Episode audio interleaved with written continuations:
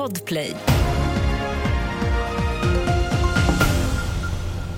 Här är senaste nytt. För en liten stund sedan kom uppgifter att en man skadades allvarligt i en arbetsplatsolycka med en lastmaskin i Färgelanda kommun.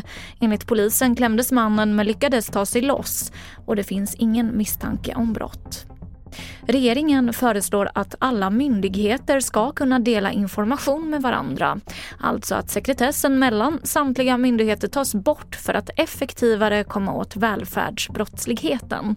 Det här rapporterar SVT om och frågan ska nu snabbutredas. På måndag är det exakt en månad sedan det stora jordskredet i Stenungsund inträffade.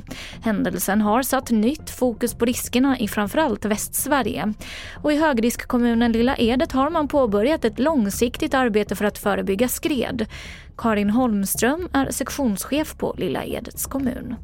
Ja, fantastiskt. Det är något som man har väntat på under lång tid att vi ska få till. Ja, det kommer ju att området blir eh, säkrare. Det finns ju en risk annars att det hade gått ett första skred nere vid älven och att det hade i så fall gått ett andra skred uppe i bebyggelsen här. Mer nyheter på tv4.se. Jag heter Emily Olsson.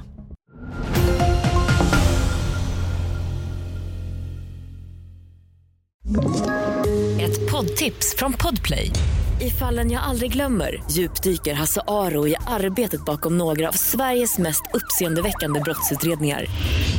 Går vi in med hemlig telefonavlyssning och, och då upplever vi att vi får en total förändring av hans beteende. Vad är det som händer nu? Vem är det som läcker? Och så säger han att jag är kriminell, jag har varit kriminell i hela mitt liv men att mörda ett barn, där går min gräns.